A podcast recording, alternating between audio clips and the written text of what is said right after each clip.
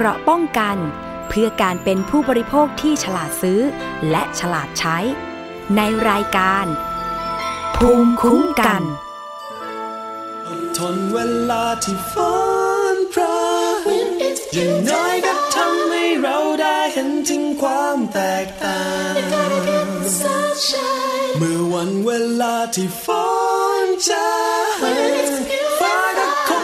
วางและทำให้เราได้เข้าใจ ว่ามันคุ้มค่าแค่ไหนที่เฝ้ารอ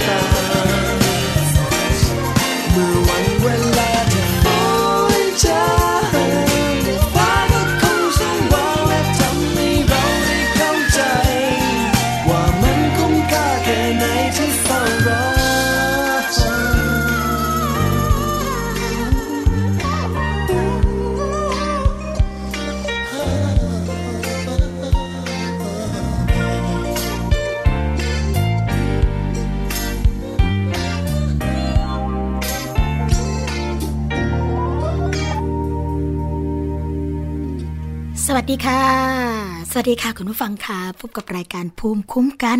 รายการเพื่อผู้บริโภคนะคะ วันนี้ค่ะตรงกับวันพุธที่ 20 มกราคม 2559 นะคะ พบกับดิฉันสวนีฉำเฉลียวค่ะ เราพบกันทุกวันจันทร์ถึงวันศุกร์นะคะ เวลา 11นาฬิกาถึง 12นาฬิกาค่ะฟังและดาวน์โหลดรายการได้นะคะ ทาง www.thaipbsonline.net ค่ะ และแอปพลิเคชันนะคะ ทางไทย tbs.or.th นะคะไม่ว่าจะเป็นระบบ Android หรือว่า iOS ก็สามารถที่จะโหลดมาฟังกันได้ทางมือถือเลยนะคะ แฟนเพจเข้าไปกดไลค์ได้ที่ www.facebook.com/thaipbsradiofan ค่ะ และ www.twitter.com/thaipbsradio นะคะ โทรมาเพื่อติชมรายการรวมทั้งพูดคุยกันได้นะคะ ในนานาสาระรวมทั้งประเด็นต่างๆ ที่อยากจะให้รายการภูมิคุ้มกันนำเสนอ ได้ที่หมายเลขโทรศัพท์ 02 7 902-666 นะคะ และขอสวัสดีไปยังสถานีวิทยุชุมชนที่เชื่อมโยงสัญญาณกับเราค่ะ สวัสดีไปยังสถานีวิทยุชุมชนคนหนองย่าไซ จังหวัดสุพรรณบุรีนะคะ FM 107.5เมกะเฮิรตสถานีวิทยุชุมชนปฐมสาคร FM 106.25เมกะเฮิรตสถานีวิทยุชุมชนคนเมืองลี้จังหวัดลำพูน FM 103.75เมกะเฮิรตสถานีวิทยุชุมชนวัดโพบาลัง จังหวัดราชบุรีนะคะ FM 103.75เมกะเฮิรตสถานีวิทยุเทศบาลทุ่งหัวช้างจังหวัดลำพูน FM 106.25เมกะเฮิรตและสถานีวิทยุชุมชนคนเขาวง จังหวัดกาลสินค่ะ FM 89.5เมกะเฮิรตนะคะ ไม่ว่าจะอยู่ที่ไหนก็ติดตามรับฟังรายการภูมิคุ้มกันได้ค่ะ 11นาฬิกาถึง 12นาฬิกานะคะสำหรับวันนี้ค่ะทางรายการเราก็มีประเด็นดีๆ มานำเสนอคุณผู้ฟังอีกเช่นเคยนะคะ ไม่ว่าจะเป็นเรื่องของความคืบหน้าค่ะ กรณีแคลิฟอร์เนีย ว้าวนะคะ หลังจากที่มีการดำเนินการกันไปแล้ว ตั้งแต่ประมาณช่วง 2 ปีที่ผ่านมาค่ะ ตอนนี้นะคะมีความคืบหน้าแล้วคุณผู้ฟังเมื่อวานนี้ค่ะทางปปงนะคะ ก็เริ่มติดตามอายัดทรัพย์ บริษัทแคลิฟอร์เนียวาวจำนวน 88 ล้านบาทด้วยกันค่ะ หลังพบว่ามีหลักฐานเข้าข่ายการช่อโกงประชาชนนะคะ แล้วก็แสดงข้อความอันเป็นเท็จ มีเจตนาให้บริการที่ไม่ครบตามสัญญาค่ะ โอนเงินให้กับบุคคลอื่นทั้งในและนอกประเทศนะคะ รวมทั้งหมด 1.6 พันล้านบาทค่ะ แม้ว่ากิจการจะอยู่ในสภาวะขาดทุนก็ตามนะคะ เรื่องนี้ก็ได้รับการเปิดเผยเมื่อวานนี้ค่ะเมื่อวันที่ 19 มกราคมนะคะ พันตำรวจเอกศรีหนาถประยุนรัตน์เลขาธิการสำนักงานป้องกันและปราบปรามการฟอกเงินนะคะ หรือว่าปปง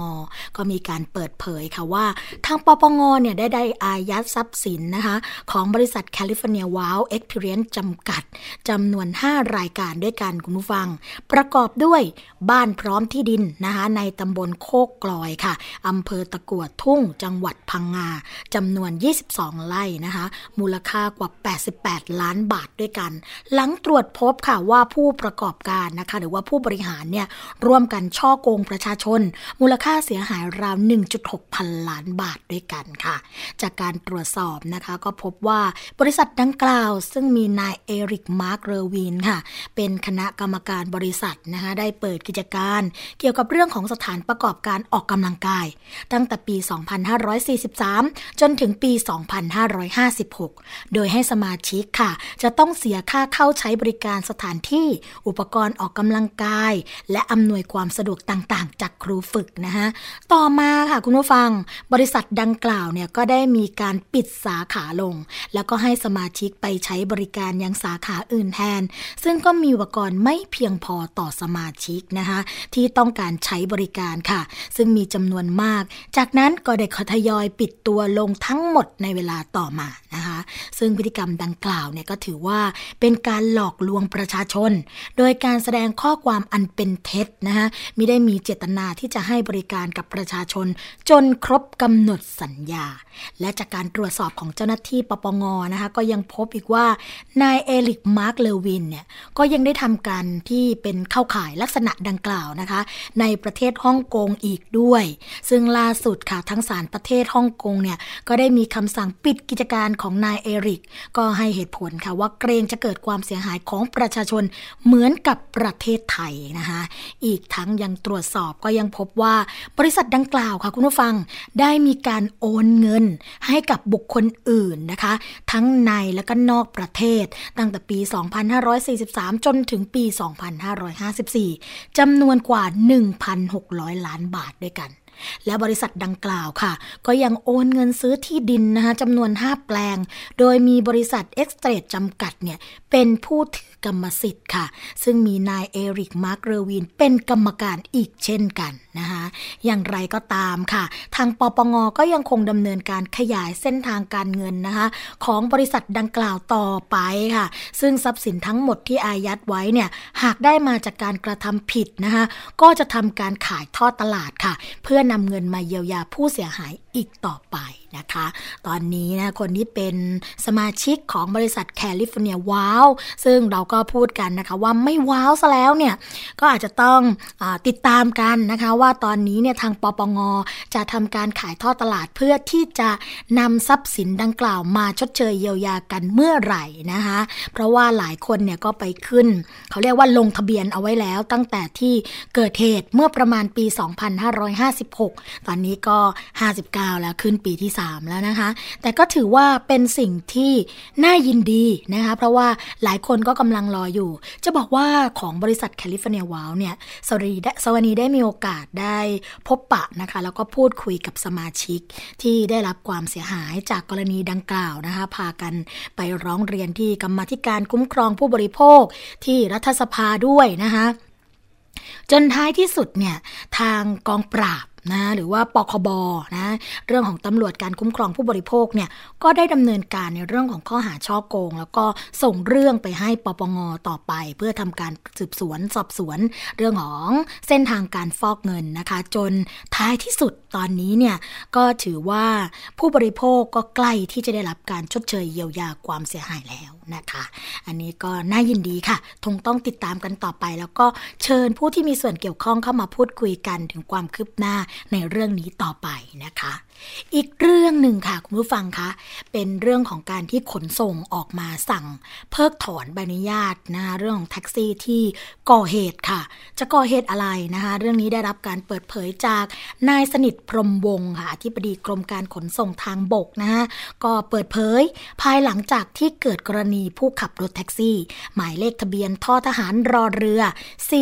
4119 กรุงเทพมหานครนะคะ ก่อเหตุข่มขืนกระทำชำเราผูู้้โดยสารค่ะ ตรวจพบนะคะ ก็พบว่ารถคันดังกล่าวเนี่ยเป็นของสหกรณ์บวรแท็กซี่จำกัด โดยมีนายอาคมชินดาค่ะ เป็นผู้ขับรถแท็กซี่คันดังกล่าวนะคะ เบื้องต้นกรมการขนส่งทางบกก็ได้ประสานขอหลักฐาน บันทึกประจำวันจากเจ้าหน้าที่ตำรวจเจ้าของเรื่องค่ะ เพื่อดำเนินการแจ้งให้กับผู้ประกอบการสากลบวรแท็กซี่จำกัดนะคะ เรียกตัวนายอาคมชินดาเนี่ยเข้ารายงานตัวต่อเจ้าหน้าที่ค่ะเพื่อชี้แจงข้อหาดังกล่าวนะคะ กรณีฝ่าฝืนข้อกำหนดว่าด้วยความปลอดภัย ในการรับจ้างบรรทุกคนโดยสาร ตามที่กำหนดในกฎกระทรวงนะเขาบอกว่าให้มารายงานตัวภายใน 7 วัน ก่อนดำเนินการเพิกถอนอนุญาตขับรถต่อไปนะคะและหากผู้ขับรถแท็กซี่คันดังกล่าวเนี่ยไม่มารายงานตัวต่อเจ้าหน้าที่กองตรวจการขนส่งทางบก ภายในระยะในระยะเวลาที่กำหนดนะคะ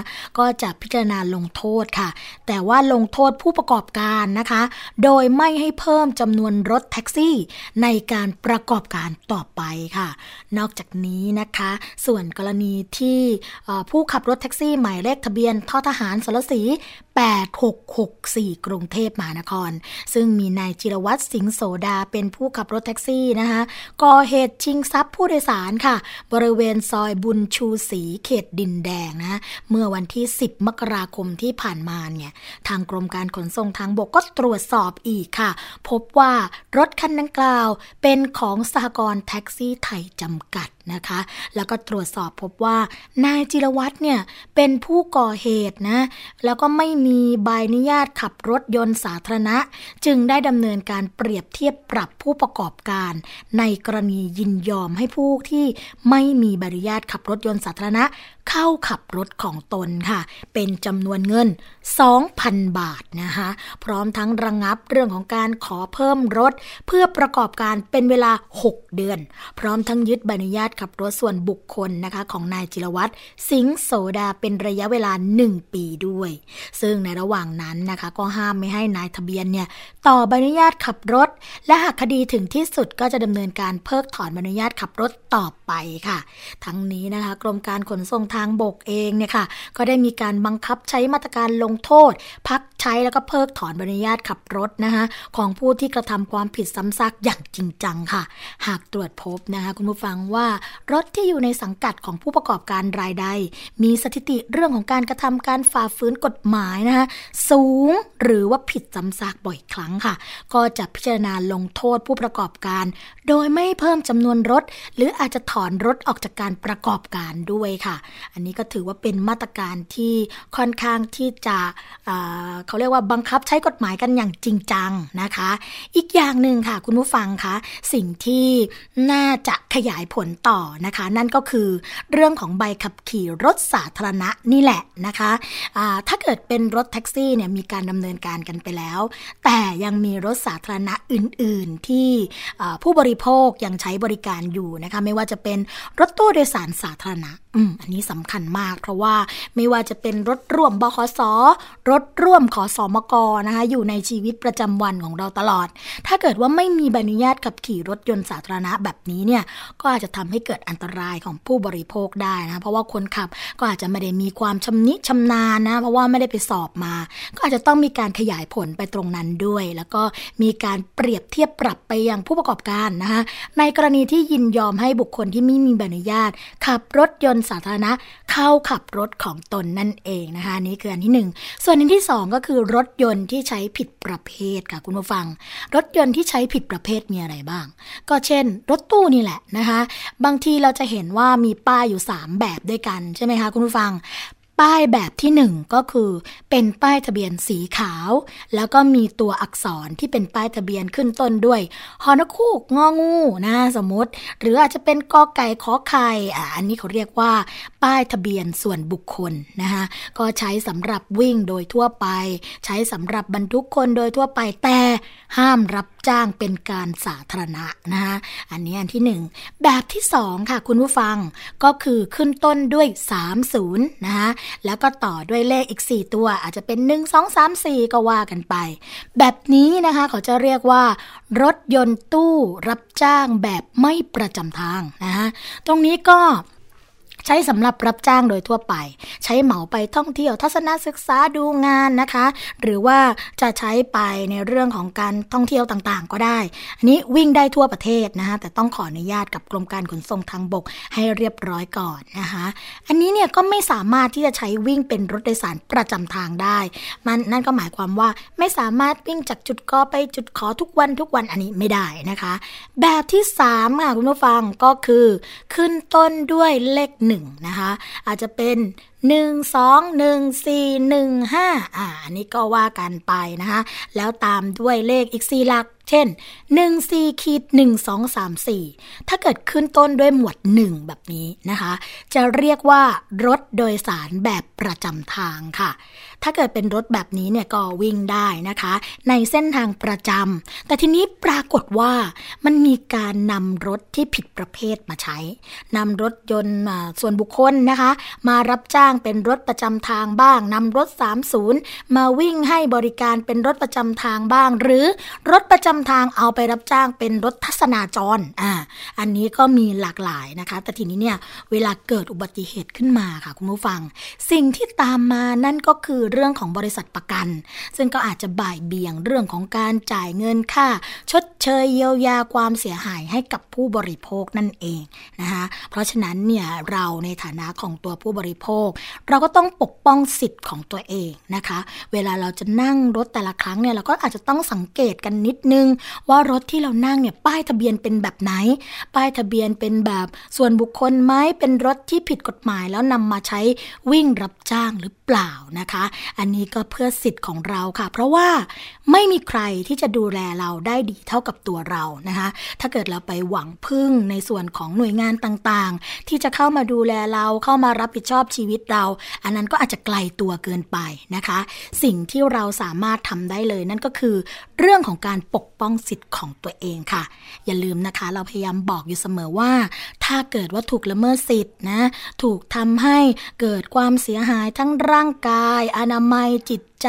ทรัพย์สินต่างๆเนี่ย ต้องร้องเรียนนะคะเรื่องของการร้องเรียนไม่ใช่เรื่องของหัวหมอ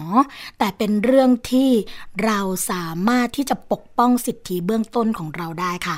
ร้องทุกหนึ่งครั้งดีกว่าบ่นพันครั้งนะคะ เพราะว่าถึงแม้ว่าเราจะบ่นมากมายแค่ไหนบ่นกับคนใกล้ชิดอย่างไร ปัญหาต่างๆ ไม่ได้ถูกแก้ไขนะคะ แต่ถ้าเกิดเราร้องเรียนกับหน่วยงานที่เกี่ยวข้อง หน่วยงานที่ดูแลเรื่องของการคุ้มครองผู้บริโภค ปัญหาเราก็ถูกแก้ไขไปแล้วก็ถูกขยายผลไปนะคะ อย่างเพื่อนๆของเราด้วย ที่อาจจะเจอปัญหาลักษณะเดียวกับเรา แต่ก็มีบรรทัดฐานที่ได้รับการแก้ไขเอาไว้เรียบร้อยแล้วนะคะ หมายเลขโทรศัพท์ค่ะ ที่สามารถร้องเรียนได้ก็คือ 02-2483737 นะคะ 02-2483737 ค่ะ เป็นหมายเลขโทรศัพท์ของศูนย์พิทักษ์สิทธิผู้บริโภค มูลนิธิเพื่อผู้บริโภคนะคะ ร้องเรียนหรือว่าให้คำปรึกษาฟรีค่ะ ไม่เสียค่าใช้จ่ายใด ๆ ทั้งสิ้นนะคะ อันนี้ก็เป็นเรื่องที่อยากจะประชาสัมพันธ์กันค่ะอีกเรื่องหนึ่งนะคะ คุณผู้ฟังคะต่อเนื่องกันค่ะ เรื่องของขนส่งจังหวัดเชียงใหม่ค่ะ เพราะว่าพี่น้องทางภาคเหนือนะคะ ไม่ว่าจะเป็นลำพูนพะเยาลำปาง เชียงรายนะคะ ก็อาจจะได้มีโอกาสได้ไปใช้บริการของ รถที่เป็นรถยนต์รับจ้างสามล้อที่เชียงใหม่นะตอนนี้ค่ะขนส่งจังหวัดเชียงใหม่ก็งดจดทะเบียนรถรับจ้างสามล้อแล้วนะคะ เนื่องจากมีกลุ่มบุคคลเนี่ยไปยื่นขอจดทะเบียน เป็นสากลรถยนต์รับจ้างสามล้อค่ะ โดยอ้างว่าสามารถจดทะเบียนรถยนต์รับจ้างสามล้อได้สำนักงงานขนส่งจังหวัดเชียงใหม่ก็เลยประชาสัมพันธ์ค่ะว่า ไม่เป็นความจริงนะคะ ขอให้ประชาชนเนี่ยอย่าลงเชื่อ กลุ่มผู้ที่แอบอ้างดังกล่าวค่ะ นายชานชัยกีฬาแบ่งนะคะ ขนส่งจังหวัดเชียงใหม่ก็เปิดเผยค่ะว่าตามที่มีกลุ่มบุคคล ไปยื่นขอจดทะเบียนเป็นสากลรถยนต์รับจ้างสามล้อ โดยอ้างว่าสามารถจดทะเบียนรถยนต์ได้เนี่ยสำนักงงานขนส่งจังหวัดเชียงใหม่ขอยืนยันนะคะ คุณผู้ฟังว่าไม่เป็นความจริง เนื่องจากกระทรวงคมนาคมเนี่ยได้มีประกาศค่ะงดจดทะเบียนรถยนต์รับจ้างสามล้อทั่วประเทศ เมื่อวันที่ 10 เมษายน 2535 โอ้ นานเหมือนกันนะคะ ซึ่งลงนามโดยรัฐมนตรีว่าการกระทรวงคมนาคมค่ะ ดังนั้นนะคะจึงขอให้ประชาชนอย่าลงเชื่อกลุ่มบุคคลดังกล่าว ส่วนการที่มีการจดทะเบียนนะคะรถยนต์รับจ้างสามล้อ ให้กับสากลสามล้อเครื่องลานนาจำกัดจำนวน 50 คันเมื่อปี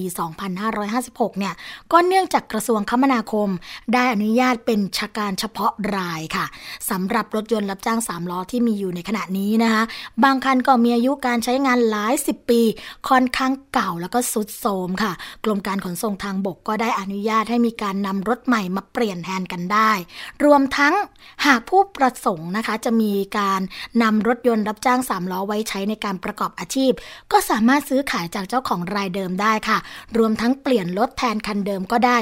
ยกเว้นนะคะที่จะต้องมาจดทะเบียนใหม่ค่ะ อันนี้ก็เป็นเรื่องของการประชาสัมพันธ์นะคะ แล้วก็อาจจะขยายไปทั่วประเทศด้วย เพราะว่าประกาศของกระทรวงคมนาคมเมื่อวันที่ 10 เมษายน 2535 เนี่ยไม่ได้บังคับใช้แค่จังหวัดเชียงใหม่เท่านั้นนะคุณฟัง แต่บังคับใช้ทั่วประเทศเลย เพราะงั้นเนี่ยจังหวัดไหนนะคะที่มีผู้คนแอบอ้างว่าสามารถนำรถ 3 ล้อรับจ้างไปจดทะเบียนให้ได้อ่าเป็นรถใหม่อะไรนี่นะคะ ต้องบอกว่า ไม่เป็นความจริงนะ อย่าหลงเชื่อมิจฉาชีพโดยเด็ดขาด ถ้าเกิดสงสัยนะคะว่า เอ๊ะเรื่องที่เราได้รับฟังมาเป็นเรื่องจริงหรือเปล่าอ่าอันนี้ก็สามารถที่จะสอบถามไปที่หมายเลขโทรศัพท์ 1584 ได้ค่ะ หมายเลขโทรศัพท์ 1584 นะคะจะเป็นของกรมการขนส่งทางบกค่ะ มีปัญหาอะไรโทรไปสอบถามกันได้เลยนะคะ คุณผู้ฟังคะ ช่วงแรกของรายการภูมิคุ้มกันนะคะก็คงจะพักกันไว้สักครู่หนึ่งค่ะ เดี๋ยวช่วงสองเราจะมาพูดคุยกับแขกรับเชิญในรายการนะคะ เกี่ยวกับเรื่องของปัญหาจากการใช้สิทธิ์ พรบรถค่ะพบกันสักครู่นะคะ เกราะป้องกันเพื่อการเป็นผู้บริโภคที่ฉลาดซื้อ และฉลาดใช้ ในรายการ ภูมิคุ้มกันเพ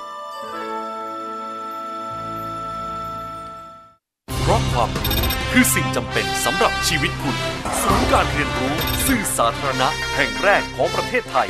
รวมองค์ความรู้แบบครบวงจร ทั้งในและต่างประเทศ สัมผัสวิวัฒนาการด้านสื่อจากอดีตจนถึงปัจจุบันในพิพิธภัณฑ์ สื่อสาธารณะค้นคว้าศึกษาข้อมูลด้านต่างๆทั้งรูปแบบภาพและเสียง ในห้องสมุดสื่อสาธารณะศูนย์การเรียนรู้สื่อสาธารณะ Media Learning Park แหล่งเรียนรู้สู่อนาคต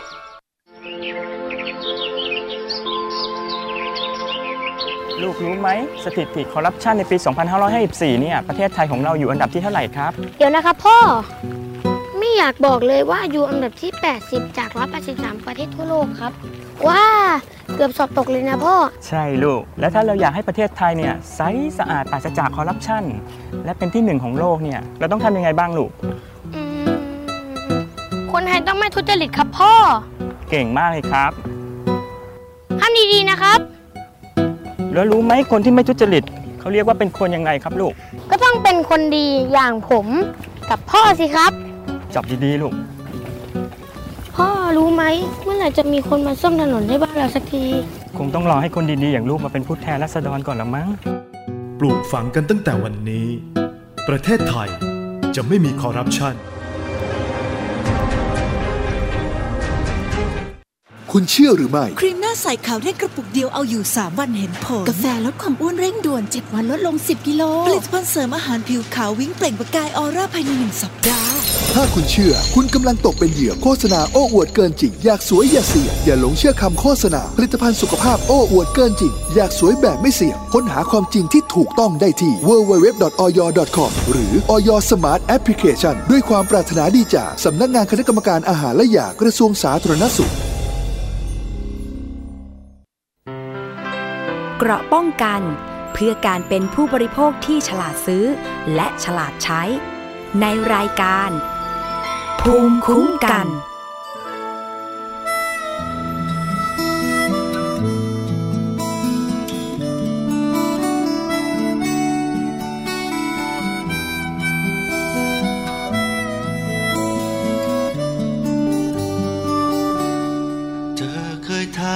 กับฉัน ฉันรักเธอว่าอยากจะรู้รักเพราะอะไร กลับไปคิดไปคนใครครวญมากมาย ไม่เจอคำตอบ ที่ผ่านมานั้นไม่คิด อยากรู้ที่มาและไม่เคยหาเหตุผลใดๆ แค่ตัวฉันเพียงรู้ว่าเป็นสุขใจเมื่ออยู่เคียงกัน อาจจะฟังแล้วไรเหตุผล ว่าสิ่งที่ทำให้คนรักกัน หรือเป็นเพียงรอยยิ้ม รอยนั้นเมื่อวันแรกเจอ หากจะหาเหตุผล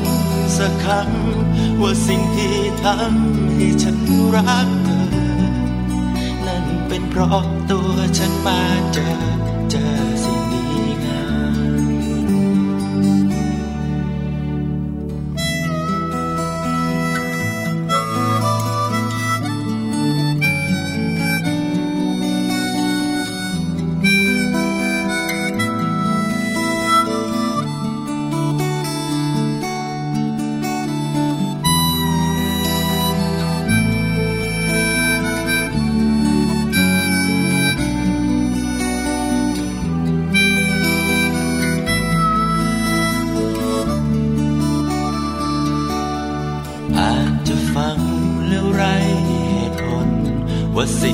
ยทำให้คนรักกัน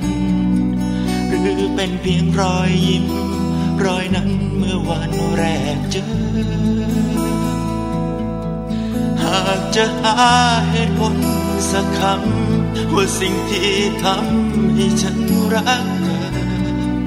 นั่นเป็นเพราะตัวฉันมาเจอเจอสิ่งดีงาม ตั้งแต่วันฉันพบเธอ ก็เจอแต่สิ่งดีงาม ตั้งแต่วันฉันพบเธอ ได้เจอแต่สิ่งดีง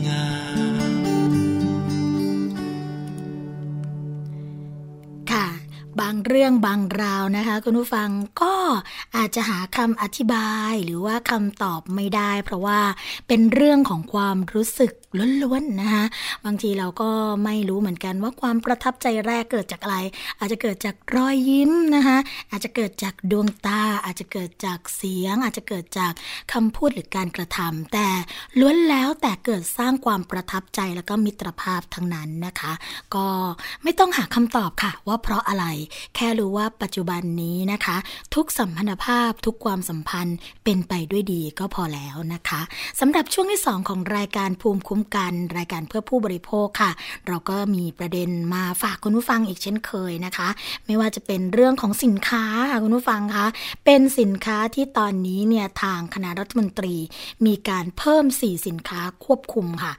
เขาบอกว่าข้าวสาลีลำไยทุเรียนมังคุดนะคะก็กำลังจะเข้ามาดูแลราคาเหมือนกันค่ะพลตรีสันเสริญแก้วกำเนิดนายโฆษกประจำสำนักนายกรัฐมนตรีนะคะก็บอกว่าที่ประชุมครมเนี่ยก็เห็นชอบค่ะ เรื่องของการกำหนดสินค้าแล้วก็การบริการควบคุมในปี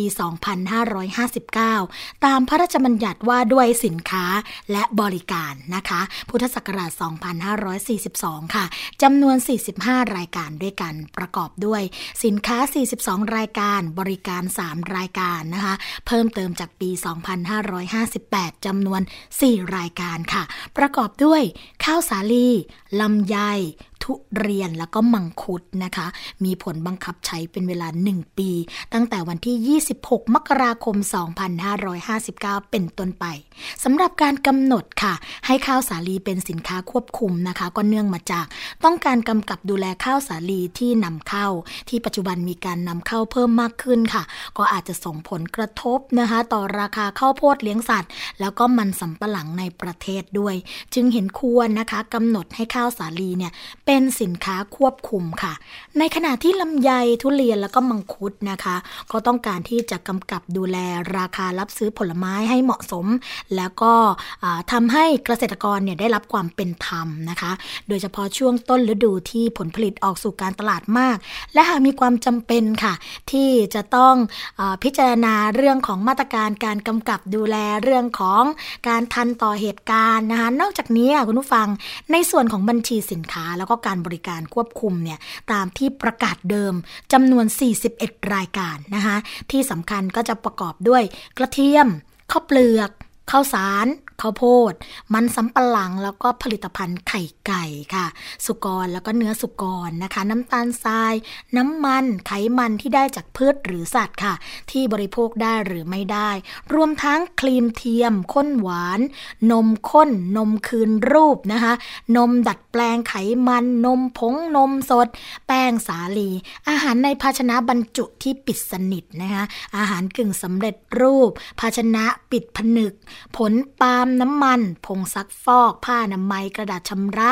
ปุ๋ยยากำจัดศัตรูพืชหรือโรคพืชนะคะ หัวอาหารสัตว์ อาหารสัตว์นะคะ เครื่องสูบน้ำรถไถนารถเกี่ยวข้าวปูนซีเมนต์ก๊าซปิโตรเลียมเหลว น้ำมันเชื้อเพลิงยารักษาโรคแล้วก็เครื่องแบบนักเรียนเป็นต้นนะคะอันนี้ก็จะเป็นเรื่องของการพิจารณาค่ะ เพื่อที่จะกำหนดนะเรื่องของการกำกับดูแล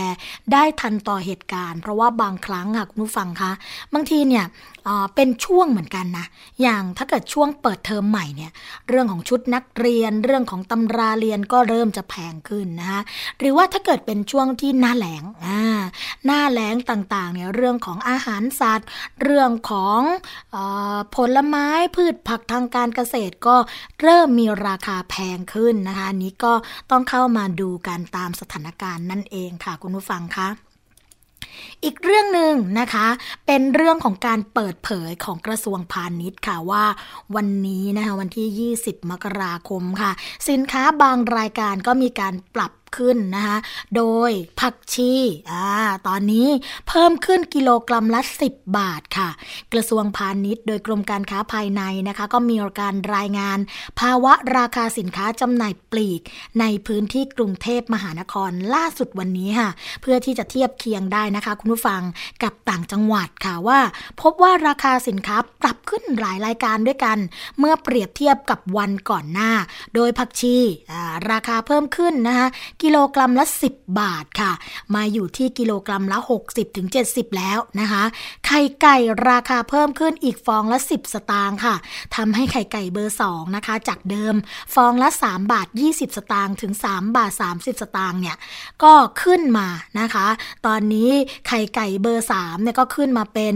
ราคาฟองละ 3 บาท 10 สตางค์ถึง 3 บาท 20 สตางค์นะคะโอ้หนึ่งฟองก็เกือบ 4 บาทแล้วนะคุณผู้ฟัง โดยสินค้าที่ราคายังทรงตัว ก็คือเนื้อหมูค่ะ ราคากิโลกรัมละ 120ถึง125 บาทกุ้งขาวนะคะ ขนาด 70ถึง80 ตัวต่อกิโลกรัมเนี่ย ก็อยู่ที่กิโลกรัมละ 200ถึง230 บาท ไก่สดทั้งตัวนะคะ กิโลกรัมละ 70ถึง75 บาท ถั่วฝักยาวคุณผู้ฟัง แตงกวากิโลกรัมละ 20ถึง22 บาท ควางตุ้งนะคะกะหล่ำปลี กิโลกรัมละ 12ถึง15 บาท ผักบุ้งจีนค่ะ กิโลกรัมละ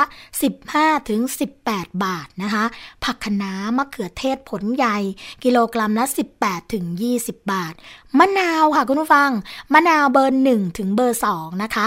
ราคาผลละ 3 บาท 50สตางค์ถึง 4 บาท หู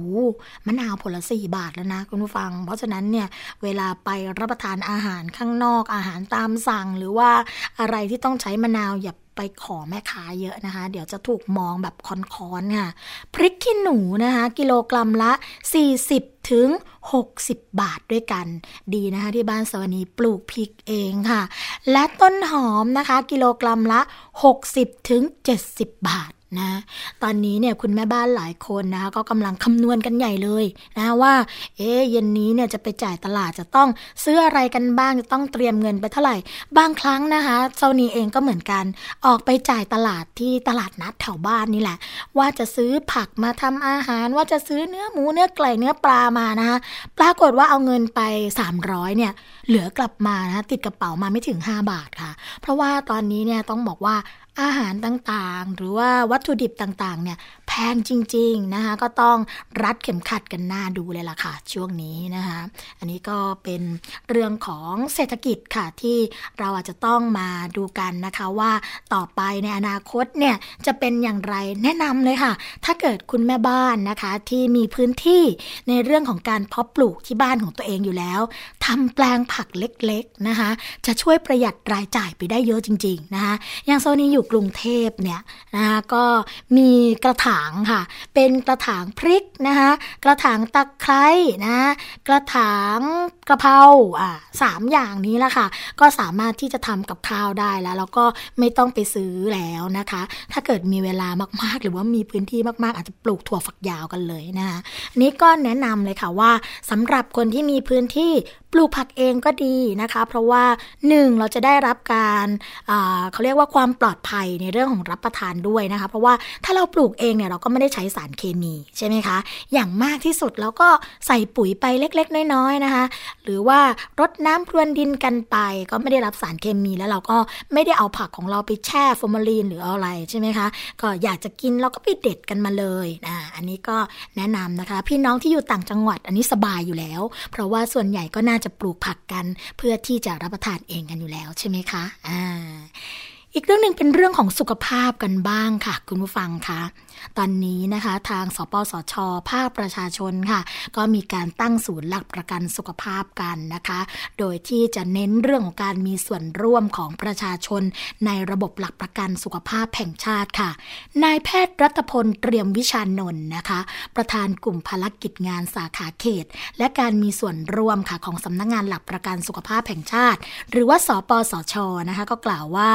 ศูนย์ประสานงานหลักประกันสุขภาพประชาชนเเป็นหนึ่งรูปแบบนะคะที่มีส่วนร่วมของประชาชน ในเรื่องของระบบประกันสุขภาพแห่งชาติ ตั้งแต่เรื่องของการร่วมคิด ร่วมทำร่วมวางแผน แล้วก็ร่วมบริหารจัดการนะคะ เรื่องของระบบหลักประกันสุขภาพทุกระดับชั้น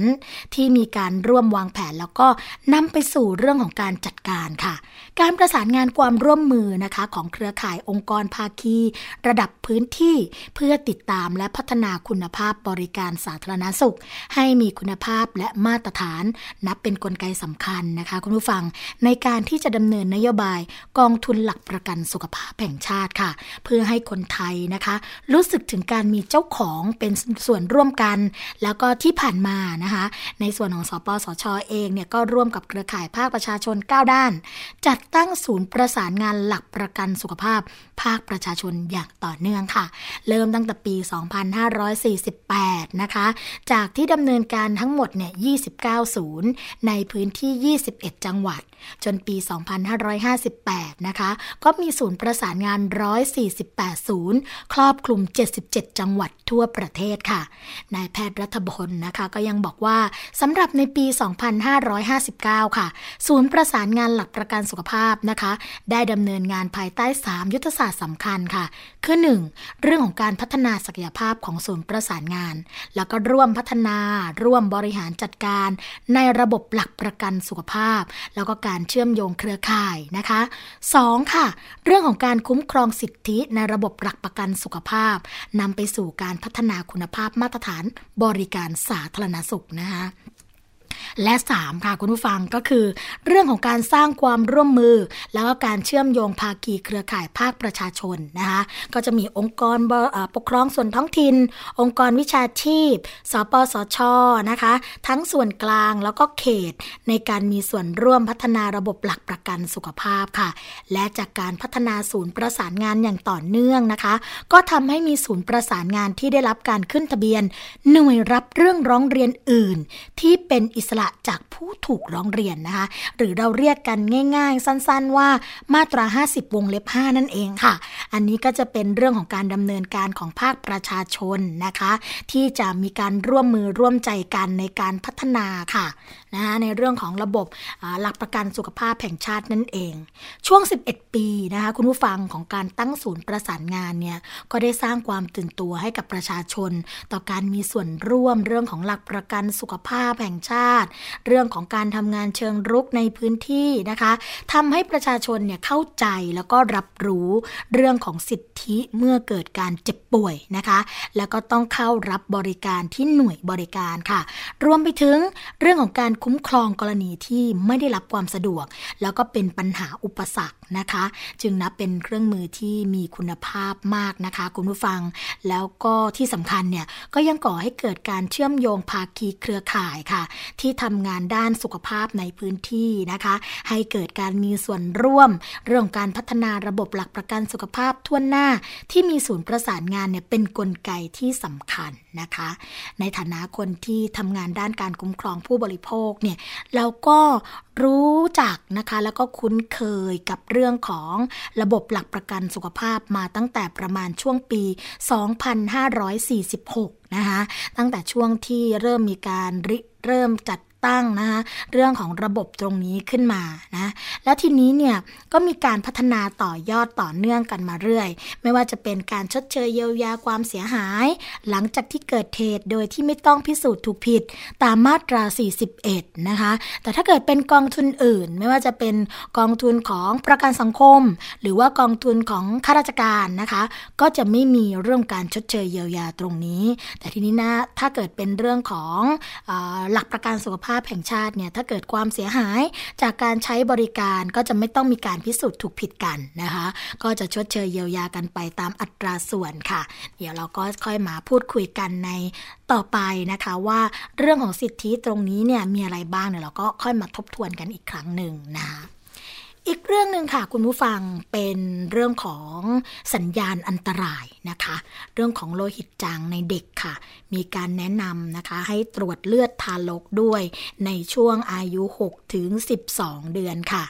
ตอนนี้นะคะทางแพทย์ก็ออกมาเตือนค่ะ เรื่องของสัญญาณอันตรายปัญหาโรคโลหิตจางในเด็ก เสี่ยงต่อสติปัญญาแล้วก็ไอคิวต่ำด้วย ก็แนะนำให้ตรวจเลือดเมื่อทารกอายุ6-12 เดือนนะคะ รู้เร็วรักษาไวป้องกันผลกระทบต่อศักยภาพการเรียนรู้อย่างถาวรค่ะ เขาบอกว่าภาวะโลหิตจางนะคะ จากการขาดธาตุเหล็กเนี่ยเป็นปัญหาสาธารณสุขไทยมาโดยตลอดค่ะ จากงานวิจัยของกรมอนามัยเมื่อปีที่แล้วนะคะก็คือปี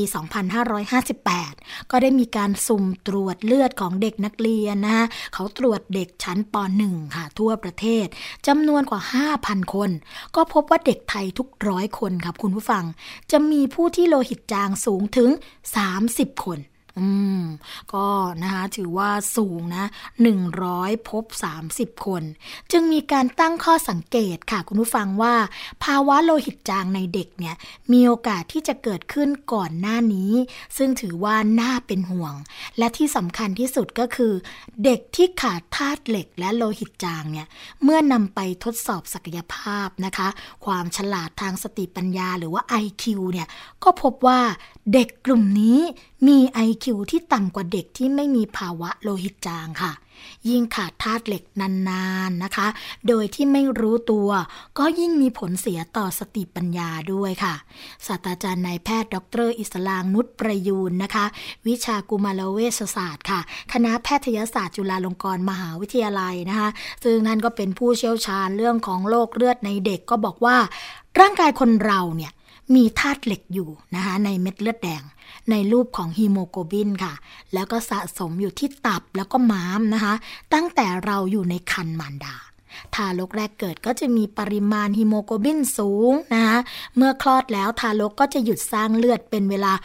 6-8 สัปดาห์ค่ะ แล้วจึงเริ่มสร้างเลือดโดยใช้ธาตุเหล็กที่สะสมไว้ตั้งแต่ที่อยู่ในครรภ์นะคะธาตุเหล็กก็จะถูกใช้หมดเมื่ออายุประมาณ 6 เดือนค่ะ หลังจากนั้นนะคะธาตุเหล็กจากน้ำนมแม่ก็จะไม่เพียงพอ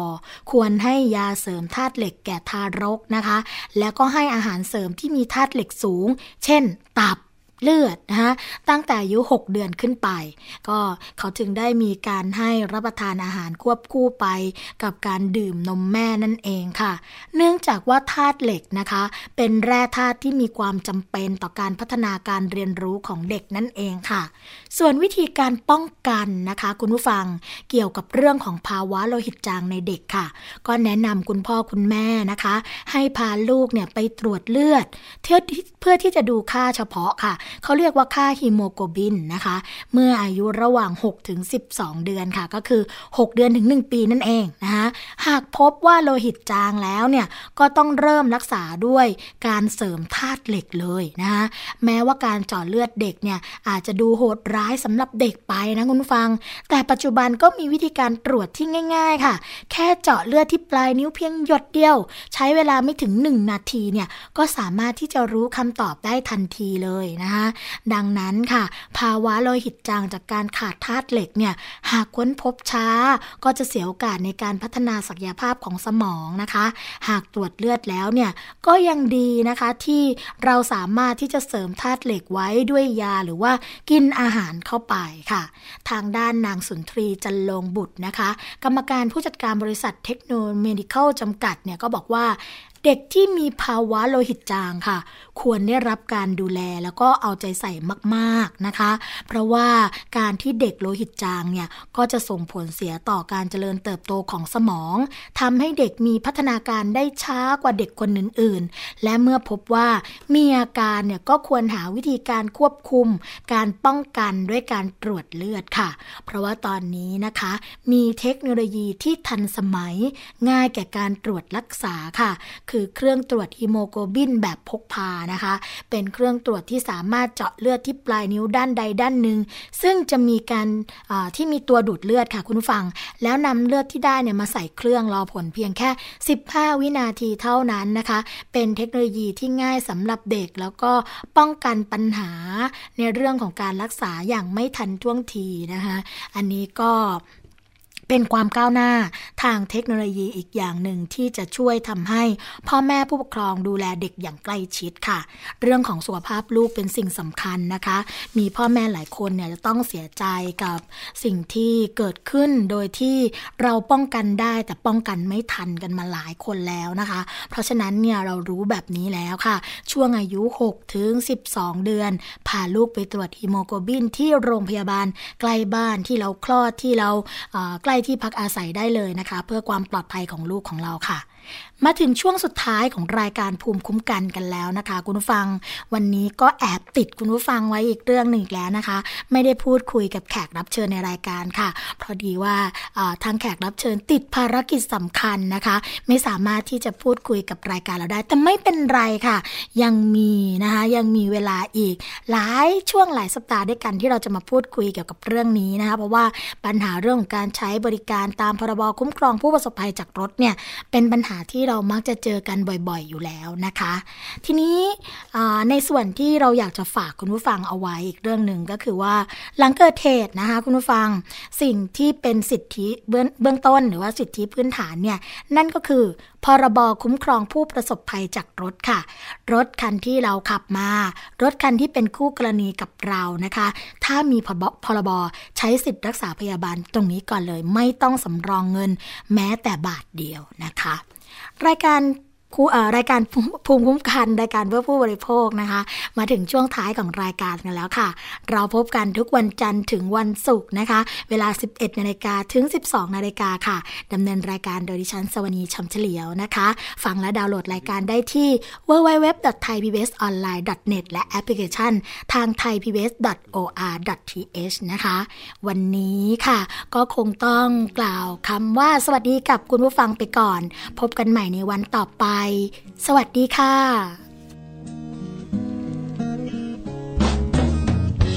วันนี้ฝนตกไหลลงที่หน้าตางเธอคิดถึงฉันบ้างไหมนอเธอ เมื่อวันจันทร์ที่แล้วสอง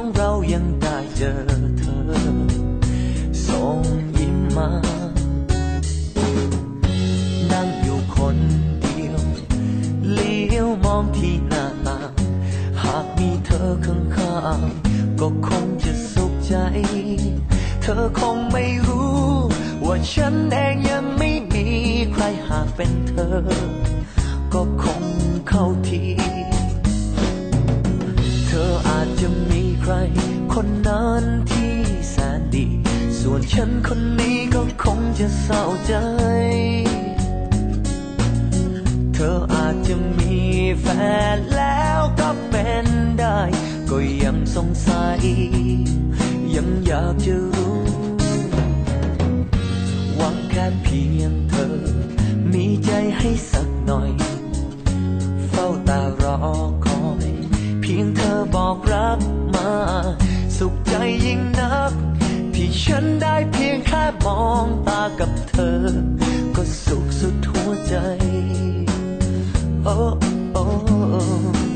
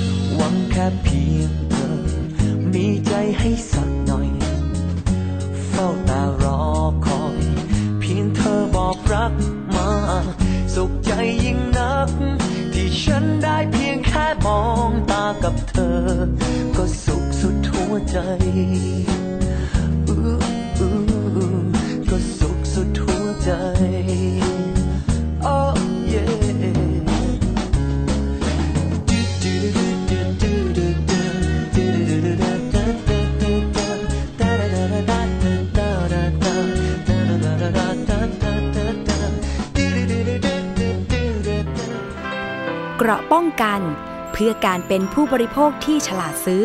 และฉลาดใช้ ในรายการ ภูมิคุ้มกัน